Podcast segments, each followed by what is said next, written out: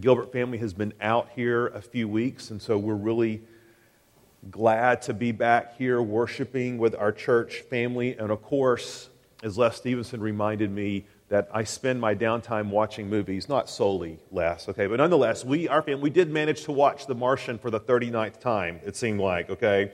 And, and most of you are quite familiar with the story. Matt Damon has to get off Mars. And the only way he can do that is he has to pilot a little bitty ship up to a larger ship, which is high in orbit, going very fast, moving at a high rate of speed.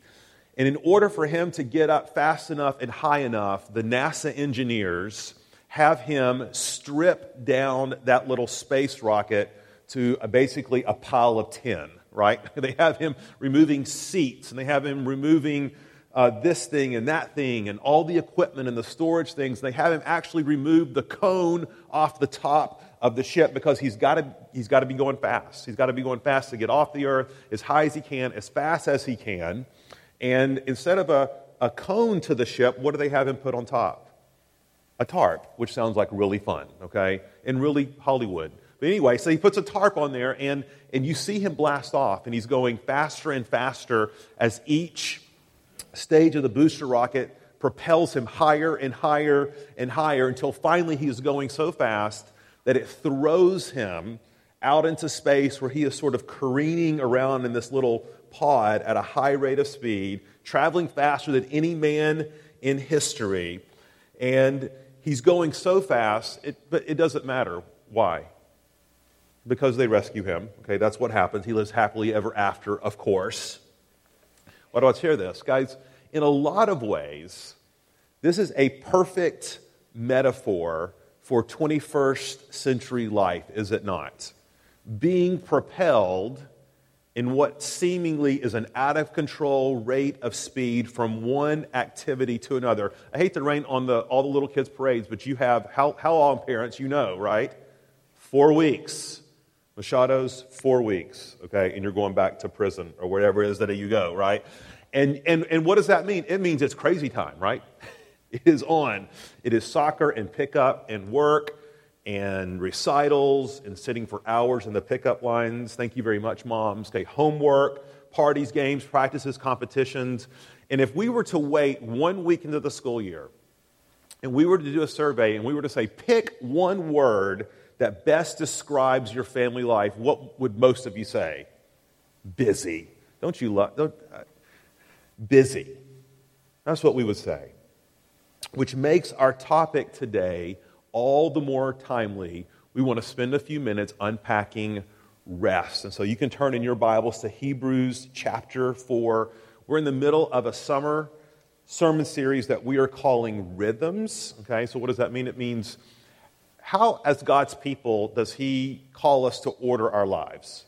And when we think about working, redeeming our work, when we think about resting, recreating, worshiping, all the, all the sort of the patterns that make up the context of our lives, how does God want us to think about those things? Are we just kind of drifting along from thing to thing to thing, kind of no purpose, no mission, no organization?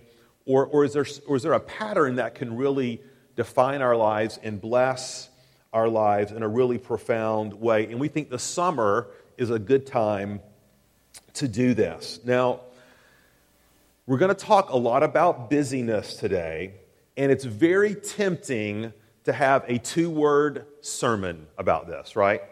Some of you right now are probably wishing this was a two word sermon, okay, but no such luck, right?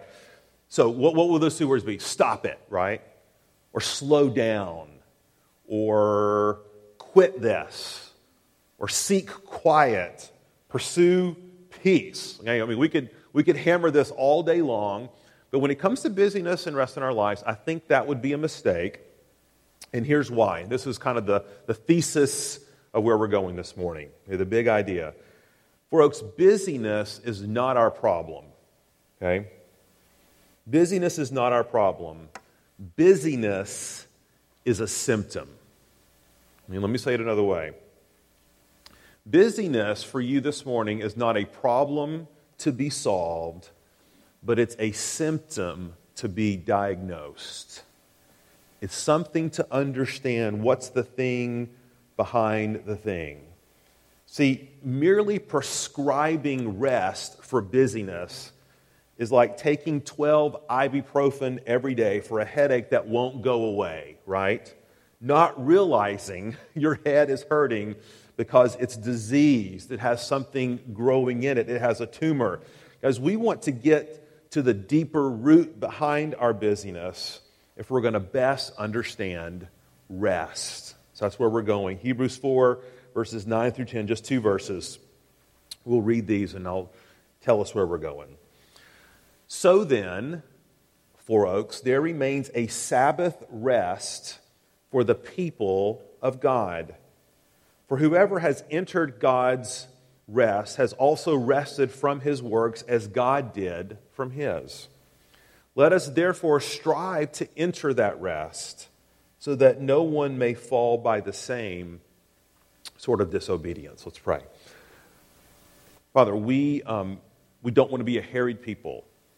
We don't want to be a, a, a striving after the wind sort of people. We want to be a resting people. Not, re- not, not a lazy people, not a slothful people, but, but a people who are resting in you in all that we do.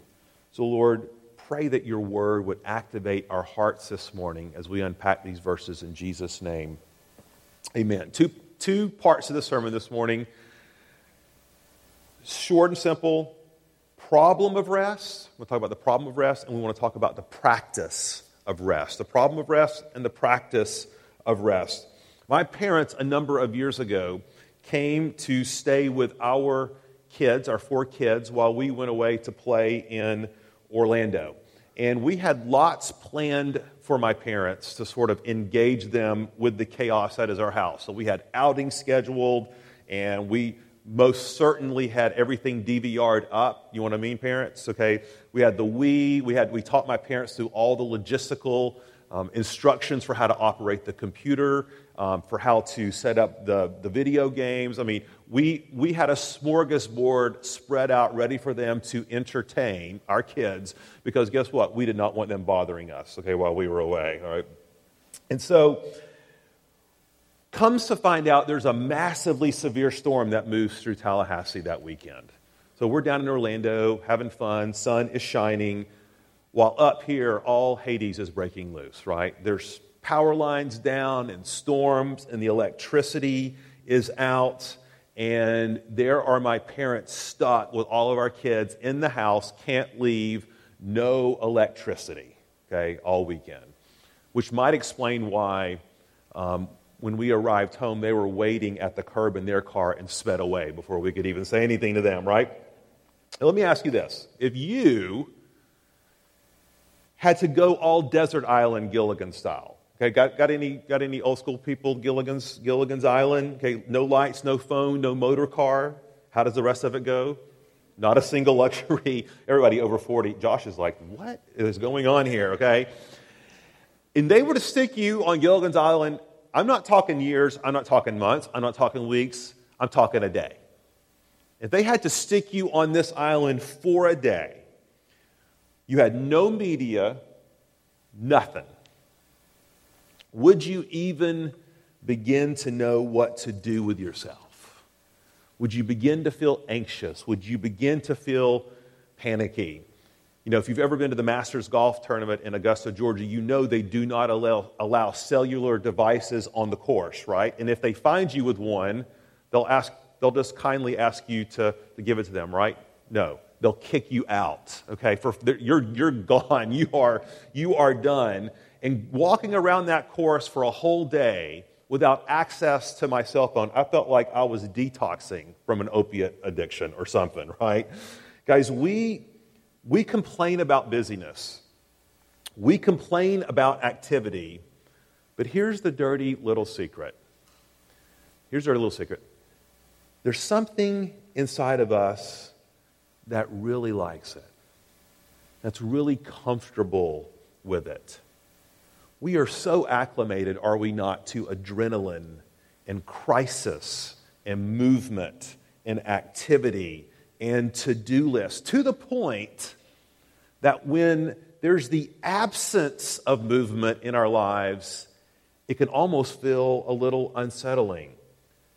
It can be a little disquieting, uncomfortable with the calm and the quiet. Can you resonate with that? Charles Spurgeon had this insight, I think this is really good. With quietness, some men cannot abide because it reveals their inner poverty. What does he mean? what does he mean? You know, when it's quiet, excuse me, God might actually have something to say. You know, when it's quiet, God might actually reveal something to you. When it's quiet, your conscience, heaven forbid, could be activated. You may actually, and I, have to think about stuff. Um, and, and we may have to like act upon it. And we might be convicted. And we might be led when it's quiet. And this is why Hebrews 4 can be really helpful to us. Okay, let's look back at the text for a second. The commandment, keep the Sabbath, honor the Sabbath day, keep it holy, is the, is the sixth commandment. And it's found in the Old Testament and Exodus and Deuteronomy and other places. And in, in the Sabbath, the Israelites were commanded to take one day, which was Saturday in their calendar, and to totally rest from it, to abstain from work, to worship. They couldn't buy or sell, they couldn't, they couldn't travel. This was sort of meant to replenish them physically and spiritually. But even more than that, it was to remind the Israelite people of God's providential care. That even though they were not working, God was working. That even though they weren't doing something to provide for themselves or to make something happen, their lives and livelihoods were in God's hand. And they had to look no further than Genesis to know that God created in six days, and on the seventh, He did what? He rested. And so this was, this was a, a command that, that, that bound the life of the Israelite. But when we come to the New Testament, there's, you know, there is no explicit command in the New Testament that, that tells us to recognize the Sabbath in the same way with all of its sort of restrictions. And the reason, for folks, is that the Sabbath in the Old Testament was a sign. And it was a sign that was pointing to something greater than itself. It was pointing to Jesus. And if you look at the text, the writer of Hebrews is basically saying this Four Oaks, you, just, you, you don't have one Sabbath day.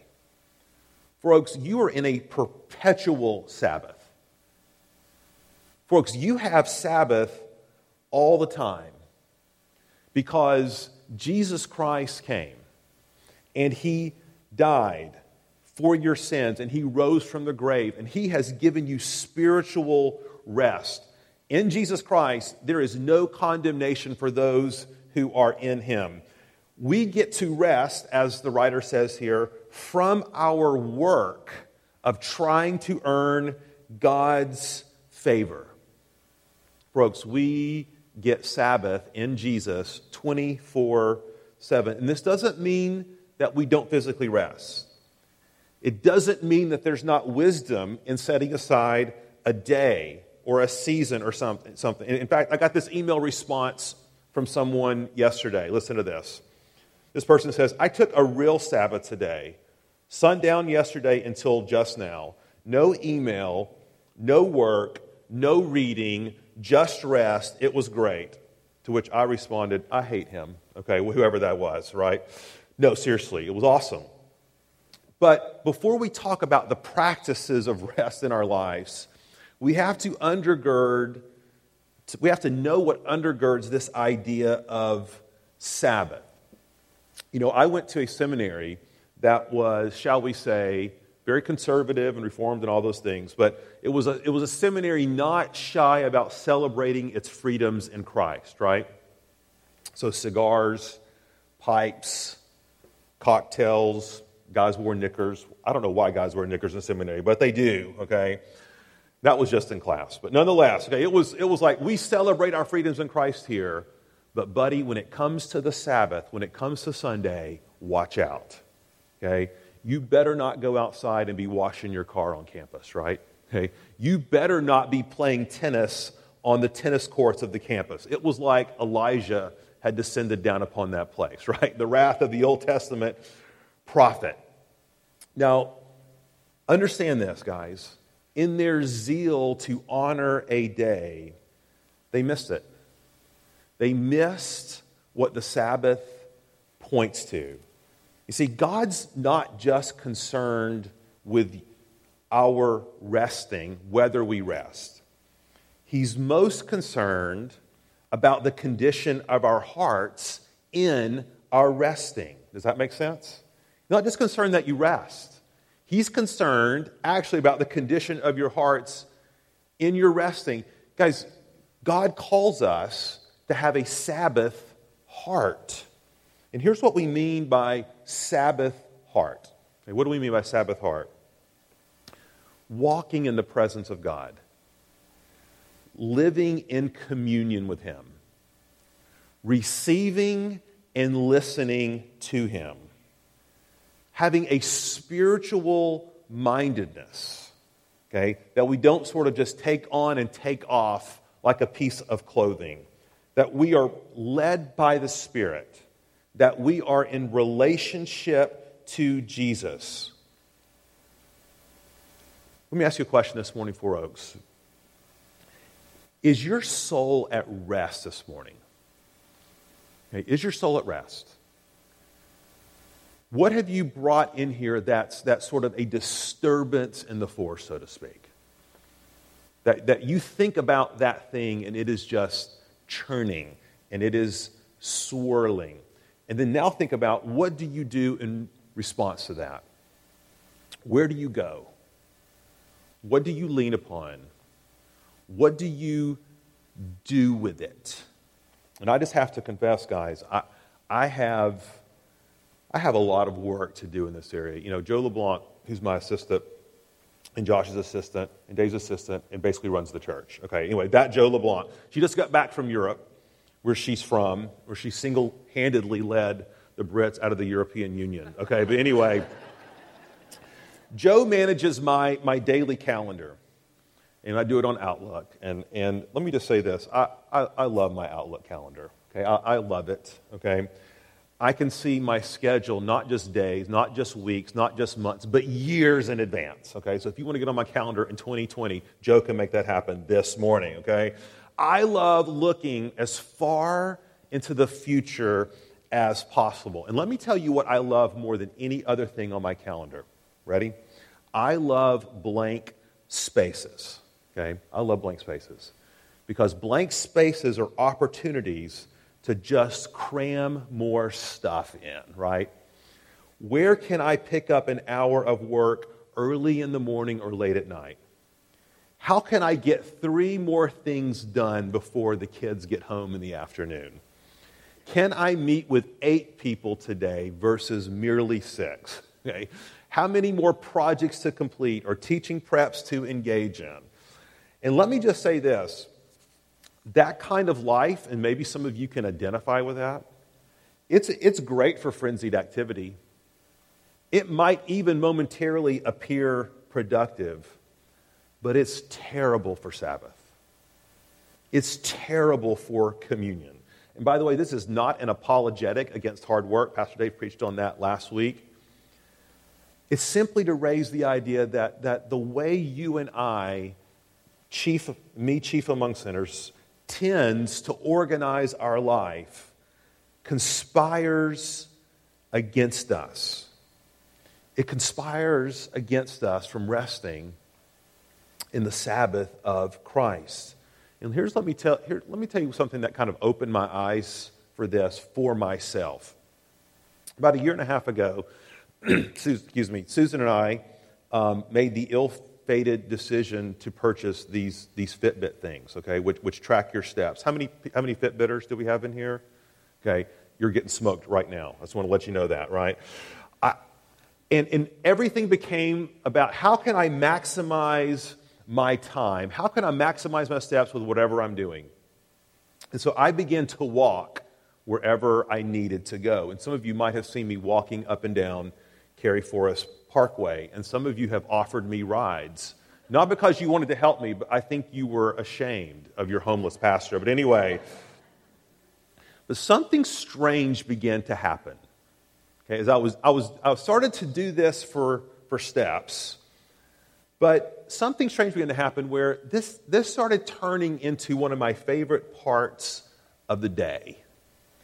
Because when I was walking, I, I actually did a little thinking. I know it's amazing. I did a little reflecting. I did a little praying. I was kind of quiet. I began to listen to God. And, I, and by that, I do not mean Eastern mysticism where you empty your mind. And I'm not talking about that. I'm talking about thinking on the Word of God, I'm talking about praying and communing. And all of a sudden, I'm just wanting to walk wherever it is that we're supposed to go. You know, Susan, I think we should walk to Orlando. That is going to be so awesome. No, it's not, right? See, guys, our root problem is not our busyness. That's not our root problem. Busyness is a problem, but busyness is just a symptom. The problem is a lack of Sabbath in our hearts. How are you doing on that? How are you doing on that? Do you just feel like you're on the perpetual hamster wheel of do and do and do and go and go and go, never realizing that Jesus is not asking you to set up and order your life in this way. He's saying, Come, rest, rest in me. Not, no, not you're lazy or slothful, but rest from your work, rest from your striving, rest for, from your competing, rest from, from your insecurities and your anxieties, which are fueling this craziness in your life. How are you doing this morning? Jesus as your Sabbath. That's the problem of rest. That's the problem. Let me spend a few minutes talking about the practice of rest. You may say, Oh, that's great, Pastor Paul. Um, that's, yeah, you described my life. What, where do I go with this? Where do I go with this? Turn to Psalms chapter 55. Because let me just say this I am indebted to a pastor named Zach Eswine, his book, Imperfect Pastor, um, who has helped me to see something in God's Word that either I refused to see before, couldn't see, was hard to see, but it's been very impactful for me. And as I call us to a different sort of rhythm about our lives as God's people. I want you to know I do that as, as a fellow sufferer, a fellow struggler, a, a, a fellow um, addicted to adrenaline kind of person. This has been very impactful to me. Let's look at Psalm 55, 16 through 18. But I call to God, David says, and the Lord will save me. Evening and morning and at noon, I utter my complaint and moan, and he hears my voice. He redeems my soul in safety from the battle that I wage, for many are arrayed against me. Guys, we have a lot to learn from David. Here, here is David on the run for his very life. And if anyone ever had an excuse for not being purposeful about his day, it was David, right? How are you doing today, David? Busy? Busy running for my life and hiding in caves, okay? But what does it tell us that David did? And this seems to be a practice of not just David, but of Daniel and others we see in the scripture, scriptures. It says he ordered his soul, he ordered his day around three sorts of portions. Okay, look back to the text evening and morning and at noon. Charles Spurgeon describes it this way He says, David, ran, I love this line. David ran a line of prayer right along the day and tracked the sun with its petitions. Just think about that. Like running a plumb line when you're building a house. David runs a plumb line of prayer right along the day and tracked the sun with his petitions. And it says he called upon the Lord, which means he sought solace, he sought comfort in God, he sought the Lord for direction, for encouragement, for strength. And his prayers and his thoughts provided sort of a rhythm and dependence and communion with God in the midst of his craziness. Okay? And so I want us to spend these last few minutes together talking about what does it mean to have a daily rhythm of, of spiritual Sabbath rest in our hearts. Okay? I don't even want to talk about a day. A day is great. Okay? I don't want to talk about a season. A season is great. I don't want to talk about a sabbatical. A sabbatical can be good. All, all those things have their place. But I, I, want to talk, I, want to, I want to put my finger on where most of us live right here, right now, getting up tomorrow morning. How do I have a rhythm about my daily life where my soul is resting in Christ, despite whatever else is going on around us. Because I think if we can begin to put our finger on that, Four Oaks, then we can begin to get at what really drives us, what really motivates us, what, what really pushes us forward. You know, when Susan and I, we've been here in Tallahassee now 20 years, and when we moved here, um, someone, someone told us this sounds like an infomercial, but it's kind of true. They said, you know, Tallahassee is a work hard, play hard kind of town, okay?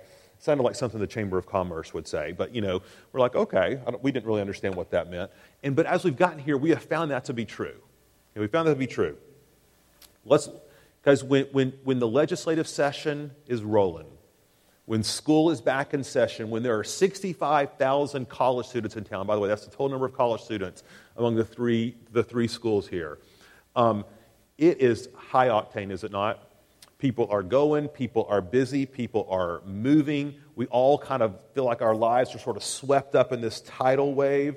And then when the summers hit, when the holidays hit, it is Ichabod, right?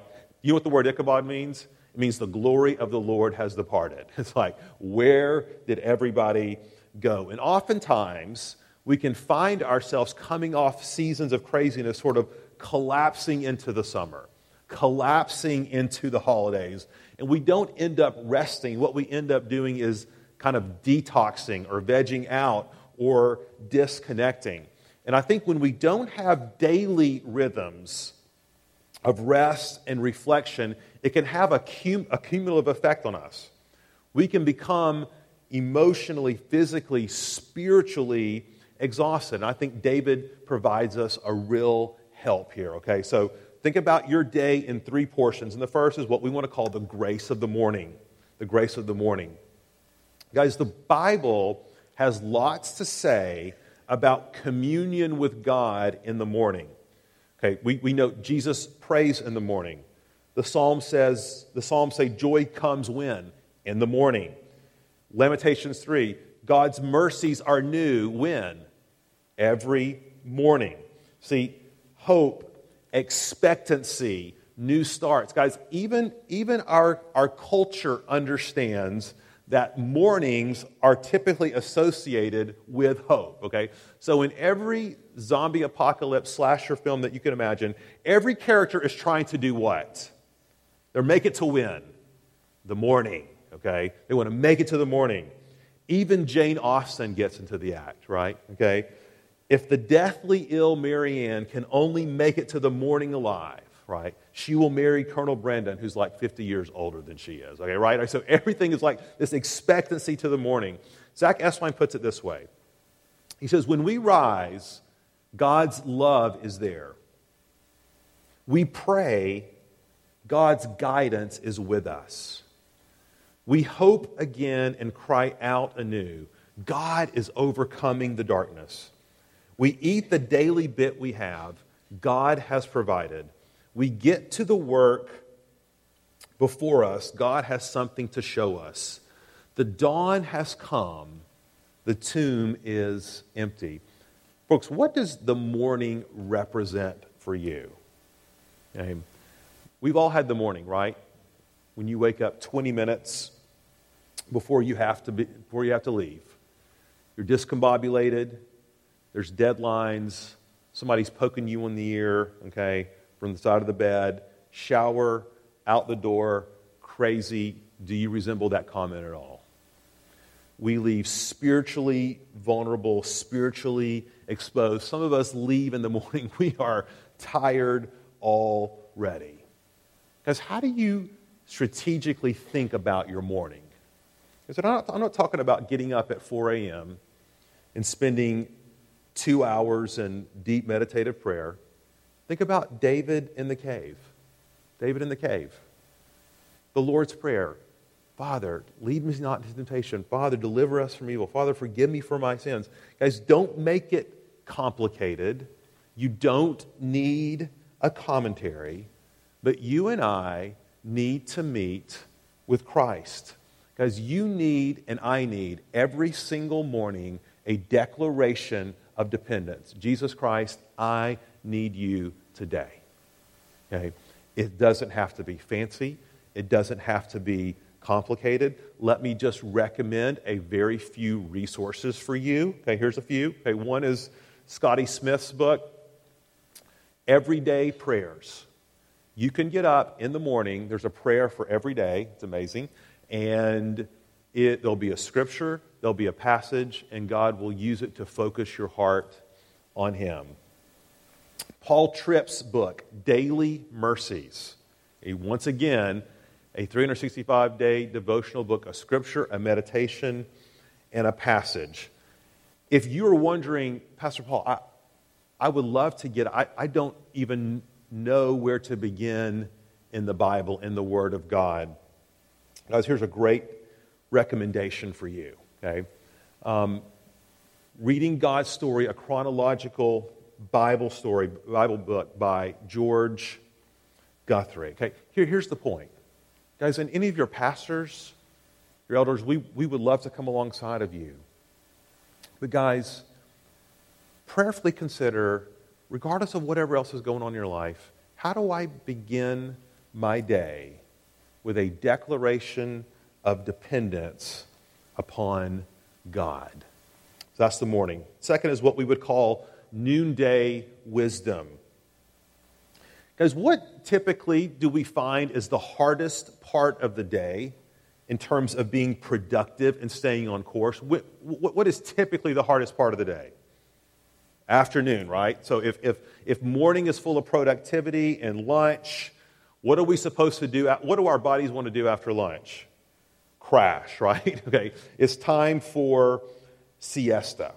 And, and, and understand something, guys, the afternoon is a time where seeds are sown that only come to fruition later in the night. Okay?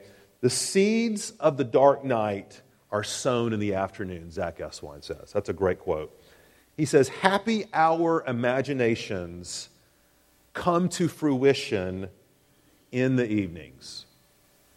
Men, let me say something to you. The lust of midnight pornography does not begin at 11:59 when your wife goes to sleep. Its seeds are sown in the midday hours when there's discontentment, when there is weariness, when there is a flagging of spirits. Boxers will tell you some of the most dangerous rounds aren't at the beginning, they aren't at the end. They're, they're the mid rounds, right? Because that's when it's easy to become complacent and not have a sense of urgency.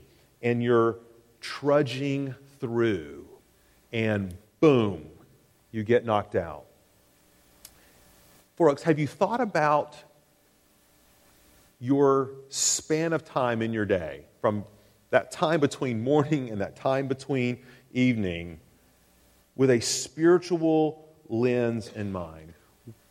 All of us need spiritual smelling salts that we access all through the course of the day to keep us in communion with Christ.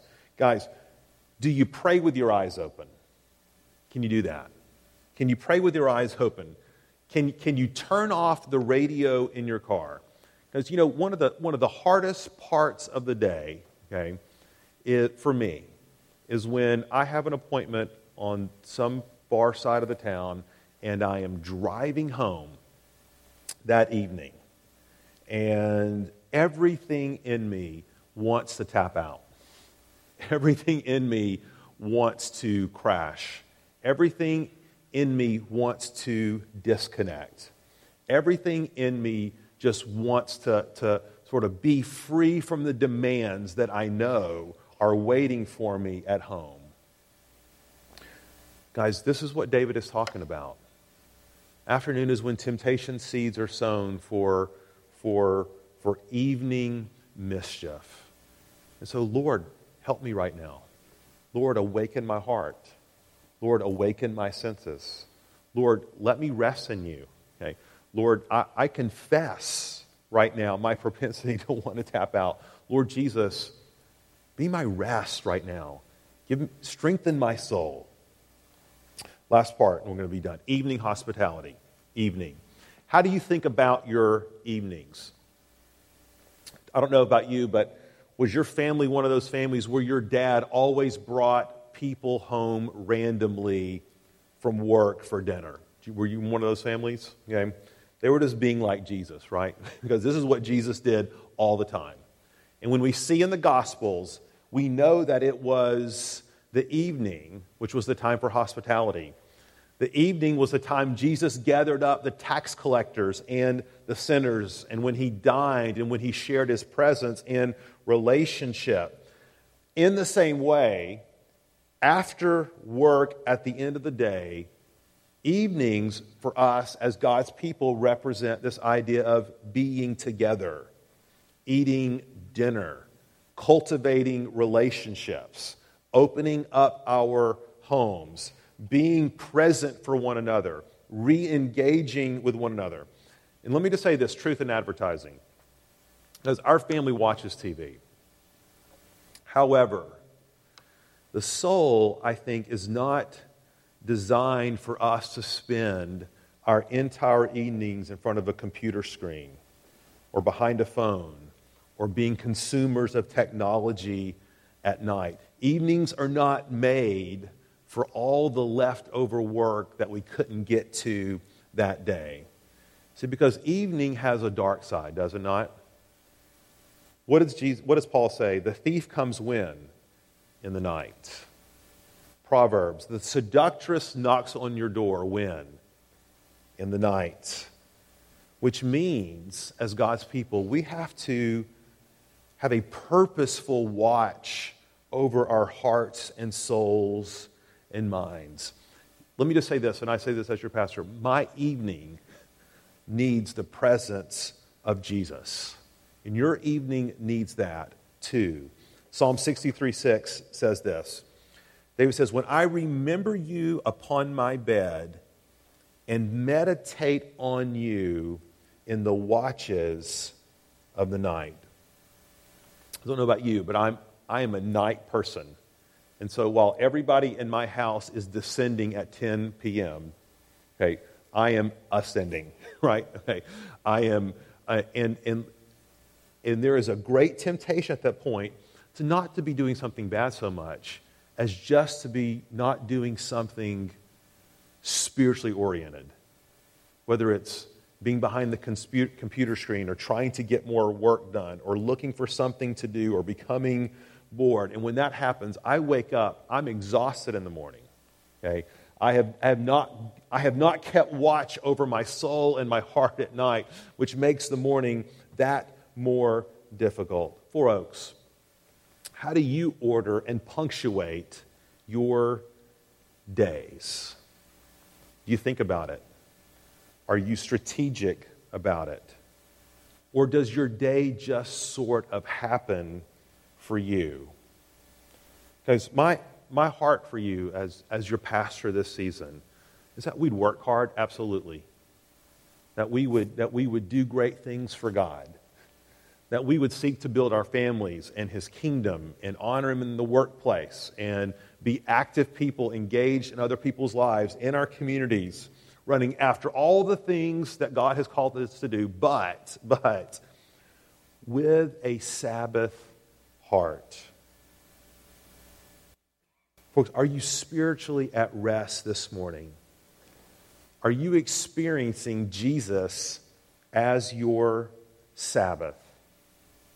And here is the good news the door is always open. Brooks, the door is always open. It's open for you right now. Jesus extends an invitation to you, regardless of where you've been, how fast you're going, how little you've been thinking of him. And what does he say? Come to me, all you are who are heavy laden. And what does he say? I will give you rest. Guys, that's the gospel. That's the gospel. We can cease our striving, cease our working to please Him in that way, and rest in knowing that Jesus, His death on the cross, is enough for us. Let's pray.